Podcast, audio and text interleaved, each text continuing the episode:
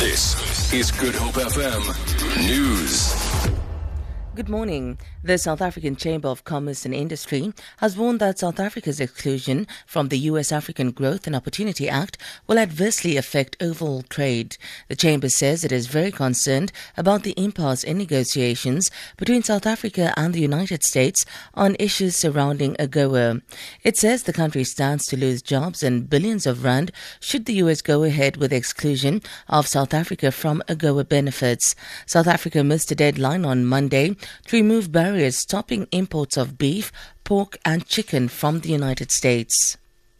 Director of the Cape Town based Goed Gedacht Forum, Felicity Harrison, says South Africans need dialogue on racism. Her statement comes as the South African Human Rights Commission encourages those who feel aggrieved by the alleged racist comments attributed to some people on social media to lodge a formal complaint with it. Suspended DA member Penny Sparrow and Standard Bank economist Chris Hart made the inflammatory comments. Harrison says South Africans need to share experiences.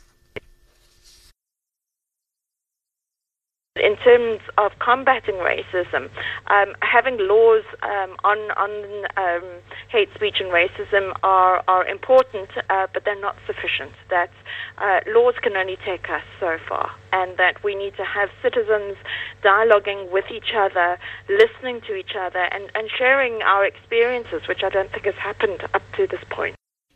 Residents of Hanover Park say they started the year on a good note after the area was riddled with gang violence last year. A clinic in the area had to be closed temporarily due to ongoing gang battles. Earlier today, Western Cape Police top brass took to the streets of Hanover Park to question the community about their concerns. Residents say they had a peaceful Christmas and New Year.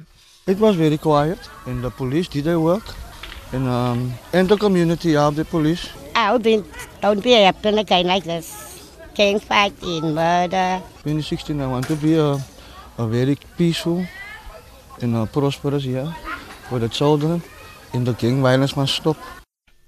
The UN Security Council says it will begin working immediately on significant new measures in response to North Korea's fourth nuclear test.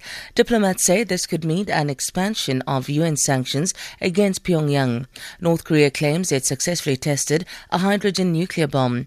Atomic weapons experts have cast doubt on the country's ability to make such an advance.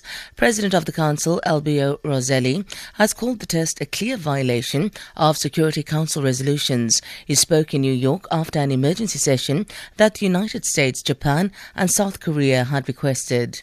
For Good Hope FM News, I'm Sandra Rosenberg.